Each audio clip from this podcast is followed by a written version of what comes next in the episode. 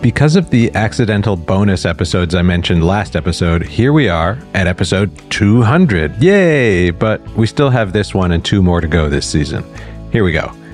Many of the boards I've met feel more than a little anxiety about conversations that happen outside of the confines of the on the record parts of board meetings. You know what I'm talking about.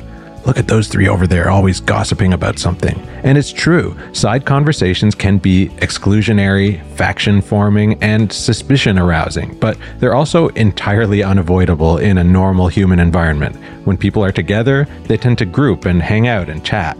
Can we all accept that it's not an inherently bad thing?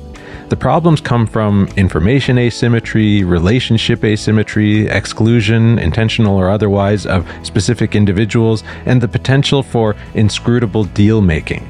It's obvious how all these things can impact decisions. The most important first step is to, like, actually talk about this stuff. Concerned about something? Say so without accusing anyone of anything, please. Feeling left out? Say so, again, without accusation, please. Have some ideas about how to manage or bridge the potential problems? I promise you there are others in the room who want to hear them. Want some other ideas? Check out the article Back Channels in the Boardroom by Gardner and Peterson in HBR September 2019. Just promise me you won't let things fester.